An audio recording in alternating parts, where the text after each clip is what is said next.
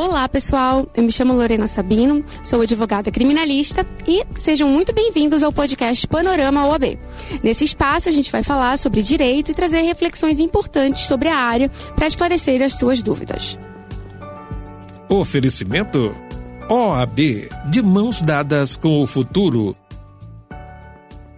Fake news, pós-verdade e desinformação. Termos relativamente novos para velhos problemas. O que levou a editora Oxford a eleger a pós-verdade como palavra do ano de 2016. Mais recentemente, já em 2020, a questão ganhou contornos renovados em face da impensável ocorrência de uma pandemia global que faria inveja até as ficções hollywoodianas de Spielberg.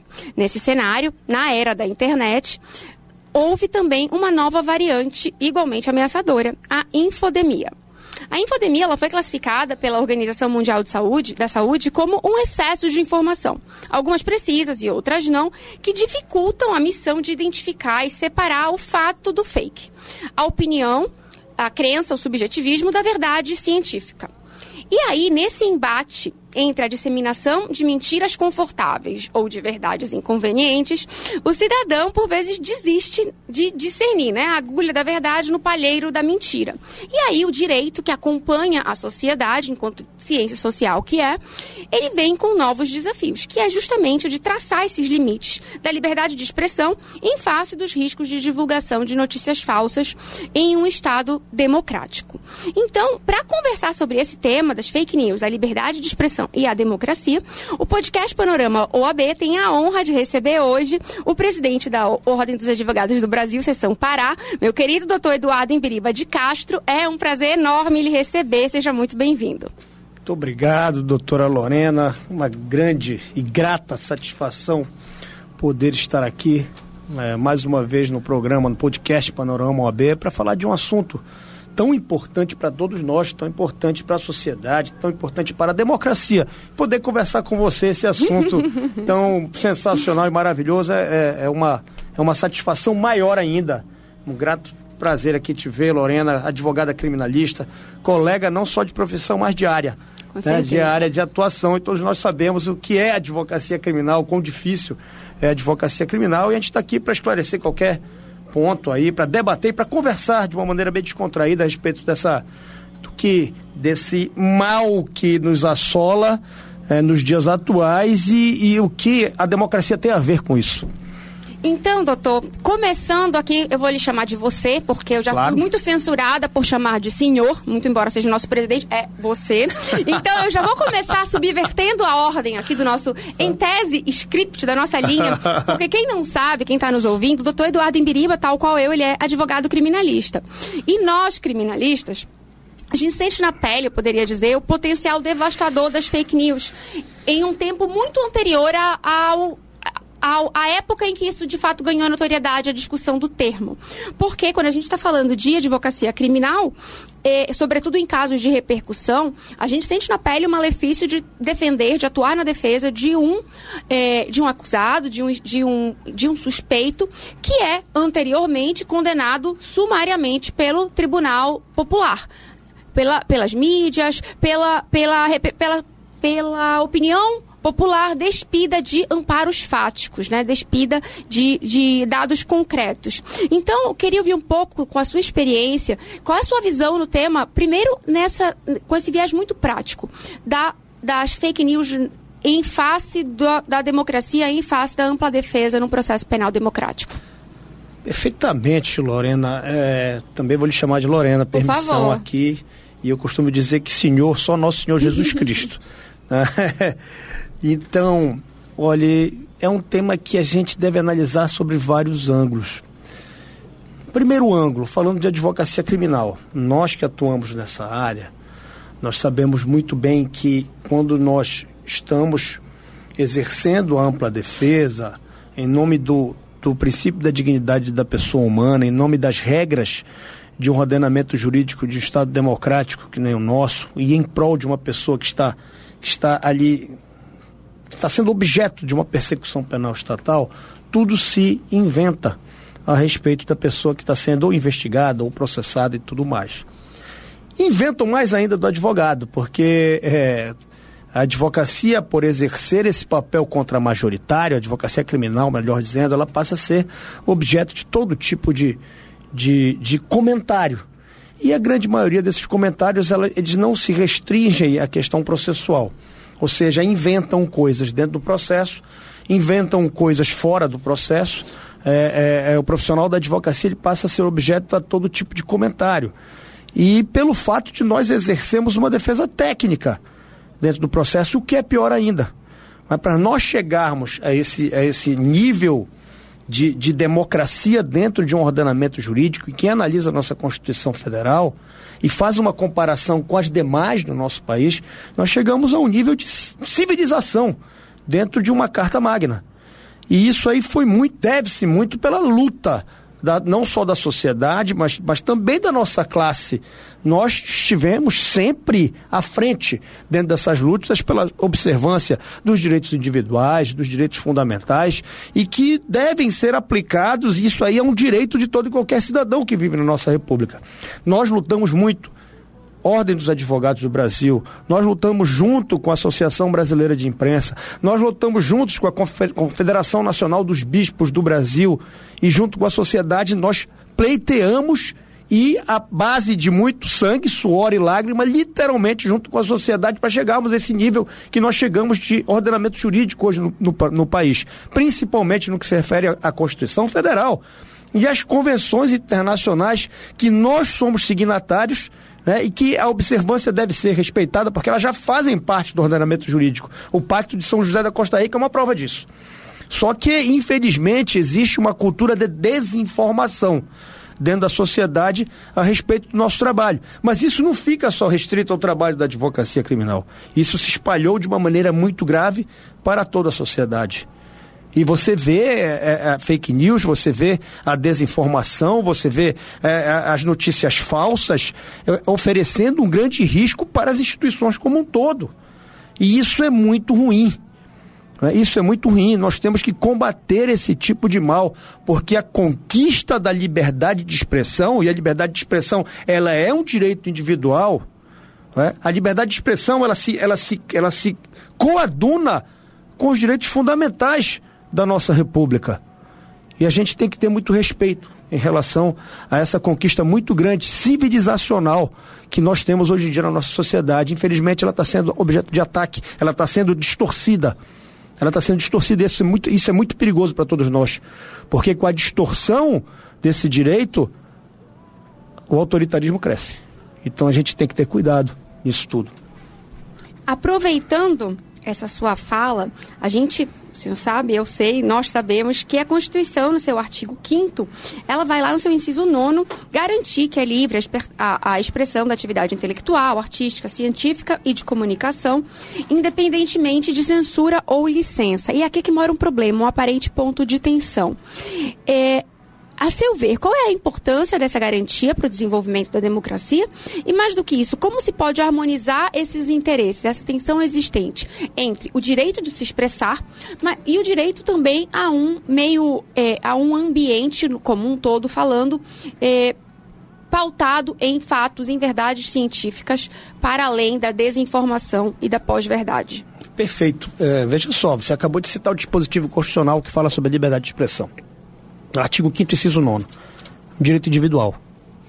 Muito importante para todos nós. É uma cláusula pétrea da Constituição. E esse direito individual, ele mexe muito com os direitos fundamentais, como eu estava falando há pouco. A liberdade, a liberdade de expressão mexe com os direitos políticos de uma pessoa, de uma sociedade. A liberdade de expressão, ela mexe com o direito à vida. Ela mexe com o direito, é, é, com o direito à saúde, ela mexe com o princípio da dignidade da pessoa humana, que é um princípio reitor do nosso ordenamento jurídico. E isso foi conquistado através de muita luta. A gente sabe o que é viver num país que está sob a égide da censura. A gente sabe viver, a gente sabe como é. Muitos, muitos de nós, nós não vivemos na pele isso aí, mas quem se informa, quem tem parente que viveu, quem já tem, quem tem uma noção de como é que funcionava todo um quadro de uma sociedade dentro da obscuridade de uma ditadura, sabe o quanto isso é perigoso. É? Então nós temos que zelar de que forma? Primeiro, tendo o controle e a responsabilidade daquelas, daquelas informações que nos chegam. Segundo, como sociedade, como órgão de classe, como instituição, nós temos que cobrar das autoridades públicas que tenham todo um aparato necessário para investigar. Que, as, que a, o direito à liberdade de expressão não se confunda com fake news, não se confunda com desinformação. Ou seja, tem que ser um trabalho em conjunto das instituições dentro de um país para que a república e a democracia seja preservada. E, e, a gente tem que. É, uma, é um trabalho. É a Ordem dos Advogados do Brasil, é a sociedade, é a imprensa. A imprensa, ninguém mais do que a imprensa sofreu com censura. Ninguém mais do que a imprensa sofreu com, com o tolimento da liberdade de expressão. Ninguém mais do que a imprensa sofreu com a desinformação e não poder veicular aquilo que tinha conhecimento porque vivia sob uma ditadura. Então, já que alcançamos esse período civilizatório, a sociedade deve obrigatoriamente se unir e combater este mal é através de, de uma legislação própria, é através de, de, de um Ministério Público forte para poder implementar as ações cabíveis ou fiscalizar a lei que for construída nesse sentido, é fazer com que o Poder Executivo execute de forma responsável essa lei, que o Poder Judiciário aplique a lei de forma concreta e que a polícia tenha os aparelhos necessários para investigar possíveis práticas de crime dessa natureza. Então é uma ação complexa, é complexa, mas necessita da união das instituições e, acima de tudo, a sociedade tem que se conscientizar. Porque se a sociedade não se conscientizar desse mal, a, o quadro tende a piorar cada vez mais. E aquelas autoridades que não têm uma boa intenção em preservar a democracia e uma república, elas crescem com a desinformação. Elas crescem com os ataques às instituições. Elas crescem com uma democracia em risco. Liberdade de expressão e democracia andam juntos. E a liberdade de expressão não deve não deve ser atacada e muito menos ser utilizada de maneira distorcida. Essa é uma questão que eu reputo bastante interessante, considerando o nosso cenário atual, não, não é, é, relativamente recente, em que nós vemos por diversas vezes autoridades fazendo uso da sua, do seu munus público para pleitear publicamente, fazer alusão, fazer é, uma, uma, uma controvérsia, um, um controverso saudosismo aos tempos de ditadura militar. Mas isso é feito invariavelmente com o uso de qual prerrogativa? Da prerrogativa constitucional da liberdade de expressão. Então, sou um pouco contraditório você usar a sua, a sua liberdade de expressão garantida na Carta Constitucional para fazer apologia a um discurso onde essa mesma essa mesma, esse mesmo direito fundamental não era garantido. E aí se insurge um outro embate para o direito. Delimitar até que ponto o discurso ele está é, protegido pela liberdade de expressão, discursos dessa natureza, e a partir de qual momento a liberdade de expressão pode ser relativizada por constituir um crime, em face de discursos de ódio, em face de, por exemplo, apologia ao, à volta da ditadura militar. Como é que você enxerga esse, esses limites, esses justos limites entre a liberdade, o, o fim, o, os, os contornos, os limites da liberdade de expressão em face é, desse discurso que ameaça a ordem democrática? Excelente pergunta, Lorena. Primeiramente, nós nos deparamos com uma, uma situação muito inusitada, é, envolvendo uma, uma certa personalidade, hoje virou personalidade da, da, da política, quando é, personalidade de uma maneira ruim. Não muito honrosa. É, nada honrosa, nada honrosa. Porque essa pessoa lá chegava publicamente e defendia a volta do AI-5. Eu acho que, meu Deus do céu, o ato institucional número 5, que foi que passou a fazer parte, fez parte de uma página infeliz da nossa história, como já diria Chico Buarque, é, veio de, ele tolhiu todos os direitos civis, as, as, liberdades, ele tolhiu o direito de ter um de, de, do habeas corpus, que é uma ação constitucional das mais sagradas que existe na história. O AI-5 ele fechou as portas do Congresso Nacional, ele caçou mandatos, ele perseguiu pessoas. E essa mesma pessoa que defendia o AI-5 quando foi presa, que, queria impetrar o habeas corpus para poder restaurar o seu status libertatis. Pelo amor de Deus, o que, que é isso? Disse que a corte ia até a Corte Interamericana de Direitos Humanos para denunciar o Estado brasileiro pelo fato de estar preso. Mas que, que contradição é essa? Para isso os direitos humanos servem. Para né? isso os direitos humanos servem. Eu acho inadmissível alguém defender um ato institucional número 5 vivendo numa, uma república democrática. E aí que vem, e aí que vem é, é, é a diferenciação entre liberdade de expressão e a desinformação. Quem tem liberdade de expressão no Estado democrático, ele pode, por exemplo, criticar um governo está no poder, fazer o contraponto. Tem todo o direito, isso é democracia. É democracia. Tem todo o direito de defender aquela ideologia dentro dos parâmetros da democracia que ele acha melhor e mais condizente com uma forma de governo em um país. Tem o direito de criticar a imprensa quando ele acha que a imprensa está veiculando é, uma informação de uma, de uma maneira que ele não acha correta, que ele, se ele tem um contraponto, eu acho que dentro de um Estado democrático, o contraponto ele é fundamental. O debate dentro do Estado democrático é fundamental. Um debate de ideias, de opiniões contrapostas, mas que você procure buscar uma convergência para o bem. É, nunca se opondo à democracia. A democracia pode ter todos os seus defeitos, mas como diria Winston Churchill, é o melhor, é a melhor forma de governo que existe.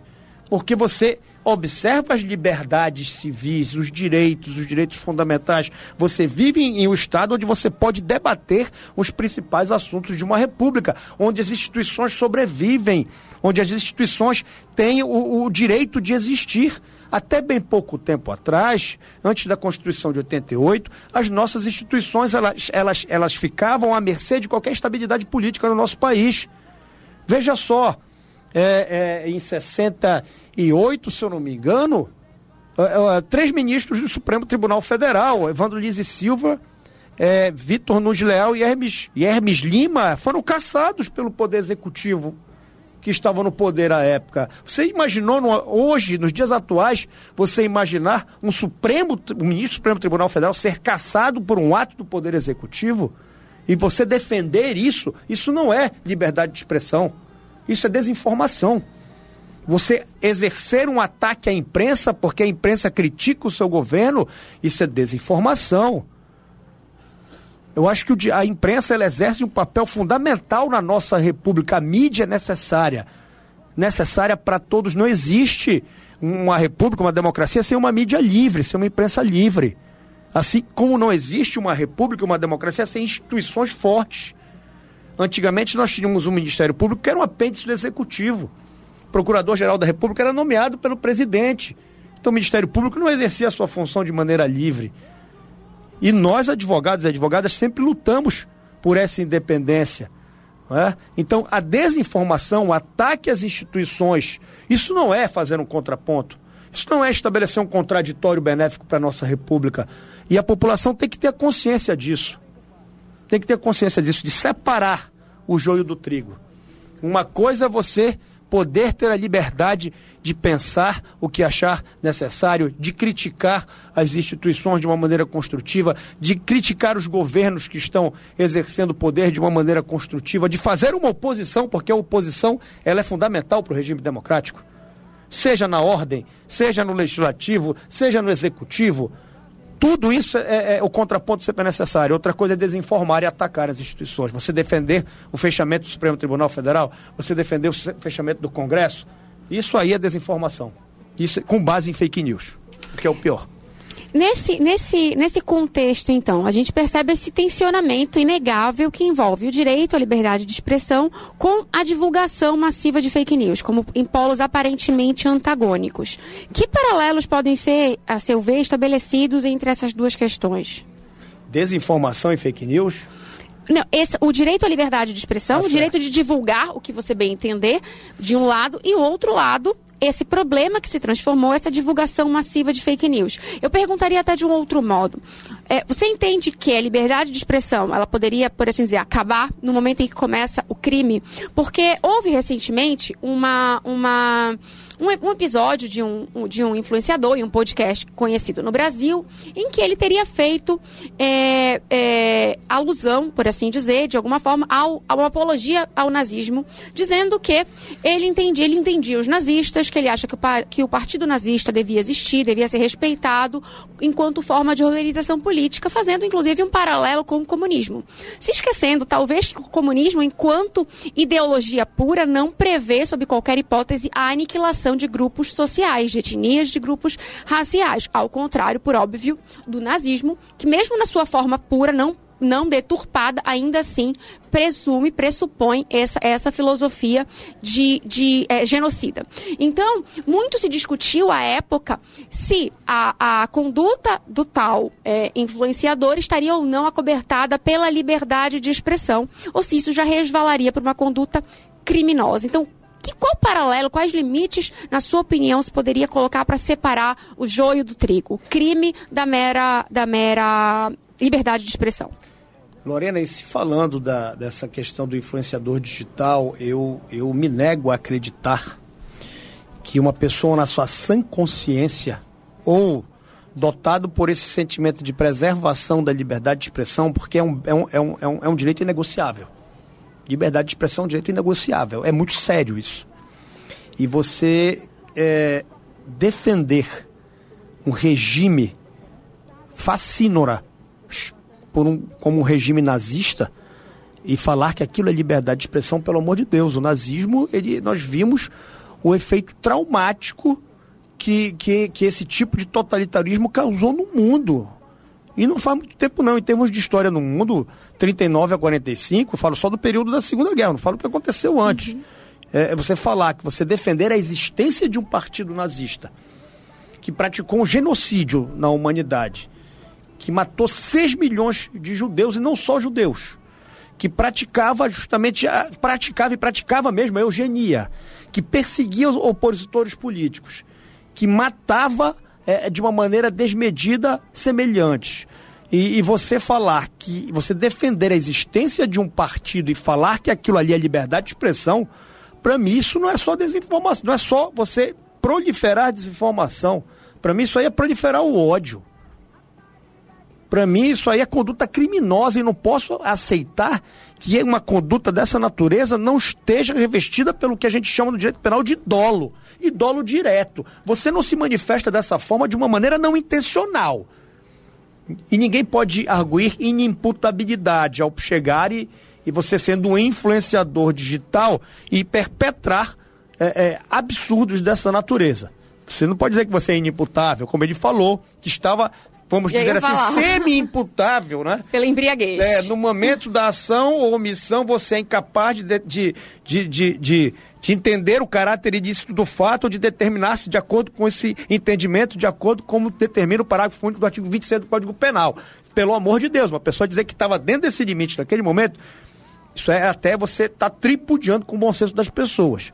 Então, no meio, numa situação como essa, está claro, não existe liberdade de expressão, é crime é crime. E com uma conduta delitosa, deve o cidadão deve ser submetido a uma persecução penal dentro das regras do Estado Democrático de Direito, assegurando ao mesmo a ampla defesa, o contraditório, dentro das normas do devido processo legal.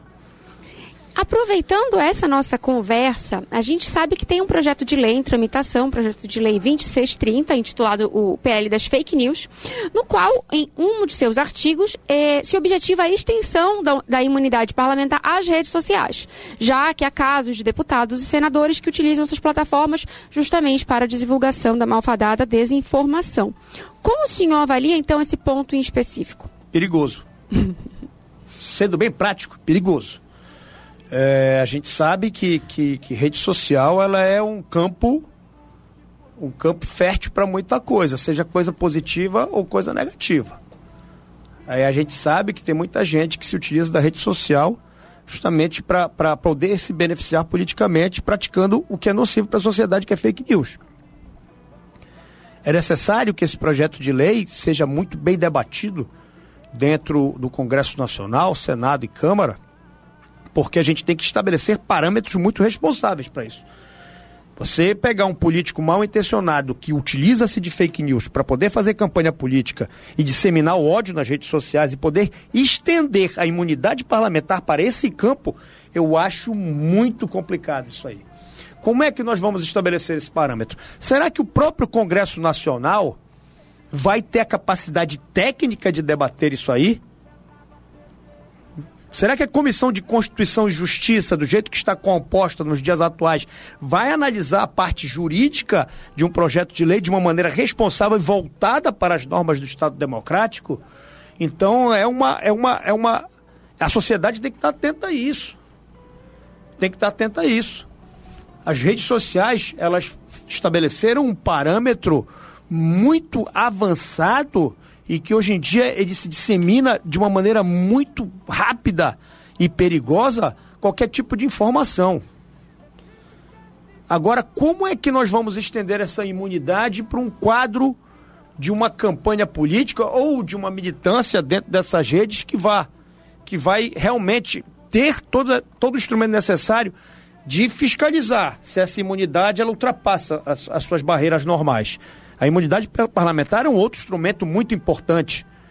É aquele representante do povo ou da, da, da, de um ente federado da nação que está ali, em uma casa de leis, justamente para ter o seu objetivo de manifestação resguardado. Mas isso aí pode ser um elemento nocivo para uma pessoa mal intencionada. Sobretudo, me parece, quando esse, esse, esse, essa figura, essa autoridade, ela se reveste do seu, do seu cargo, daquele cargo que vem, que advém de uma eleição popular, que advém de um Estado democrático, de uma eleição democrática, para fazer alusão justamente a quem? A um discurso antidemocrático. E é aí que mora o perigo e a incoerência por si só. Tem uma frase do Humberto Eco que eu gosto bastante, que ela fala, já é bem conhecida, né? Que fala que a internet, ela promoveu o, o idiota da aldeia por portador da verdade. e a coisa me parece que vai muito bem por aí.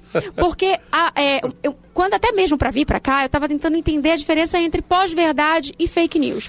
E aí até o, o, meu conhecimento, né, a minha pesquisa, ela mostra um pouquinho que a, a, a, a questão, a diferença aí está no ponto de partida.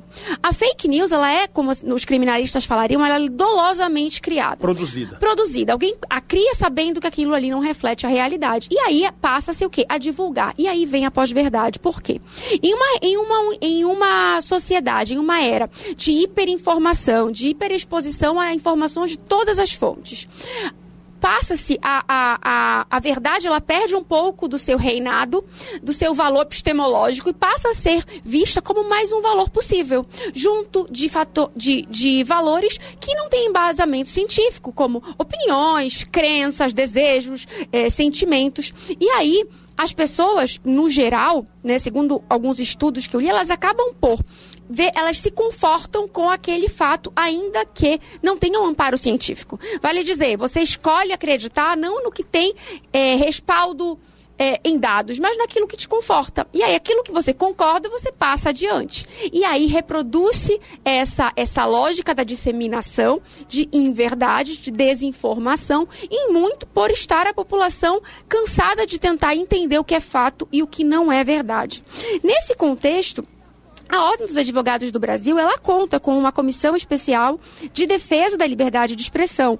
E aí eu queria ouvir é, de você como se dá essa atuação dessa comissão, quais pontos estratégicos é, nós podemos adotar para que essa garantia seja assegurada a todos os cidadãos.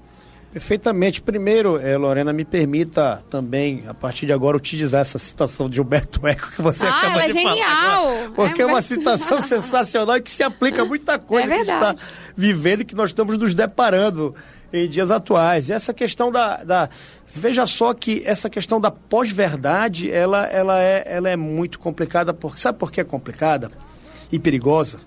Porque ela é mais, ela é mais prática, ela é mais fácil. Uhum. Mais fácil você acreditar numa, numa fake news que se transforma em pós-verdade posta do que você se dá o trabalho de pesquisar e de ir atrás para saber se aquilo confere com a realidade. Ainda mais quando essa pós-verdade ela, ela corrobora a tua visão de mundo Ela já, você já quer, você quer sair sem máscara, você quer negar uma pandemia. Então deixa eu pegar aqui uma notícia que me conforta, que reforça esses meus pontos e vou passá-la adiante, ainda que eu não saiba, que eu não verifique suas fontes, claro. ainda que é, eu não tenha nenhuma mínima certeza quanto à procedência daquelas informações. É lógico que nós vivemos, eu vou citar duas situações, dois pontos aqui de, que se adequam ao que a gente está falando. Primeiro, é, é momento recente a gente vivenciou isso na, na, na pandemia. Negava-se a ciência e acreditava-se no kit. Ou seja, não vamos esperar a ciência que vai demorar muito. Vamos acreditar no kit, porque isso é mais rápido e é mais fácil. Então vamos tomar o kit, porque isso vai passar. Porque, segundo a pós-verdade, a, a vacina vem para matar. Porque a revolta China, da vacina novamente. É revolta da vacina novamente, que nós vivemos isso no início uhum. do século XX, pelo amor de Deus. E nós revivemos esse tipo de concepção dentro de um Estado informado em termos de divulgação, com uma imprensa livre em plena democracia. Ou seja, coloca-se a ciência no lixo, vamos acreditar naquilo ali que é mais fácil e todo mundo correndo perigo. Dentro da nossa área de atuação na advocacia, o que, que é mais fácil? Você acreditar na fake news, na pós-verdade, você ir atrás do contraponto, que é o que nós fazemos no exercício da advocacia criminal. O que é muito mais fácil? O que, que o tribunal de rua, eu digo, não digo nem o tribunal popular, e o Tribunal Popular sofre essa contaminação dos crimes dolosos contra a vida. E o Tribunal de Rua, porque o Tribunal de Rua engloba muita coisa mais. Ele engloba toda a sociedade, ele engloba uma mídia irresponsável, ele, ele, ele engloba setores da sociedade que querem olhar por esse lado mais, mais rápido e fácil, o Tribunal de Rua. O que, que ele acha mais fácil e, introjeta na mente da população? É a ciência ou a, ou a informação imediata? E dentro, e nós, como instituição, Ordem dos Advogados do Brasil, dentro da comissão temática de defesa da liberdade de imprensa, a gente tem que lutar por liberdade de imprensa. E, e lutar por liberdade de imprensa não é lutar por desinformação. Não é lutar por, pela, por, essa, por esse mito, por essa mentira de você usar a liberdade de expressão para é, é, veicular notícias absurdas. O joio, esse joio e esse trigo devem ser separados. E nós sempre exercemos em 99, 90 anos, 92 em nível nacional, 90 em nível estadual, em nove décadas de existência, nós sempre fomos protagonistas nas lutas democráticas. E essa luta, entendo eu, da liberdade de imprensa e da observância plena e responsável da liberdade de expressão é uma luta que deve ser encampada por nós, nós, dentro do sistema OAB, devemos separar, analisar essas situações como um todo, analisar essa questão da selva que é a rede social hoje em dia, analisar a desinformação, cobrarmos das autoridades apuração, mostrarmos o que. A gente deve sempre mostrar o que está errado. Nós devemos, acima de tudo, defender o Estado democrático de direito e nós vamos continuar a exercer essa função de uma maneira cada vez mais forte e significativa. Doutor Embiriba, no âmbito local e regional, esses desafios, a seu ver, são os mesmos da realidade nacional ou há alguma particularidade é, a ser enfrentada no nosso âmbito aqui paraense, amazônida, quanto à garantia dos direitos dos cidadãos em face das fake news? É lógico que cada estado, que cada região, seja a região do estado, seja a região do país, é, é, é, a luta é a mesma. Nós temos peculiaridades em cada região, em cada estado, em cada unidade da federação, né, assim dizer, em cada, em cada canto desse mundo. O problema é igual no mundo inteiro. As instituições ficam sob ataque, né? a, a, a democracia fica sob ataque. É, e lógico que uns estados são mais avançados para poder ter suas, seus, seus mecanismos de combate do que outros. É, mas o problema é igual. Né? Então nós temos que ter uma, é uma união é, é, é, mundial, logicamente que cada um lutando pela, pelo seu local, pela, pelo, pelo seu território, mas essa união deve ser mundial porque isso pode prejudicar a humanidade como um todo. Fake news, desinformação é um perigo, e entendo eu que é o maior perigo que a gente sofre nos dias atuais. Bom, doutor Embiriba, a gente sabe que a OAB, quando nós falamos de avanço democrático, a OAB sempre foi um órgão que esteve à frente, que esteve na vanguarda das conquistas democráticas. Então, daí a importância de nós estarmos aqui hoje conversando sobre isso, que não se trata de achismo, não se trata de, do subjetivismo das opiniões, mas da necessidade de se ter, de fato, mecanismos de é, de valorar, de verificar os fatos, o que é fato e o que é fake. Claro. Então, nós queremos já encerrar e agradecer. Muito obrigada, doutor Eduardo Imbiriba, pela participação aqui no podcast Panorama OAB. Foi um prazer enorme. Muito obrigado, Lorena. Obrigado uh, ao podcast Panorama OAB. A gente está aqui, estaremos sempre à disposição para, para debatermos todos os temas que nos forem postos. Então, muito obrigado, a atenção de todos e de todas e até uma próxima oportunidade. Tudo bem, vejo vocês no próximo episódio do podcast Panorama OAB. Oferecimento OAB de mãos dadas com o futuro.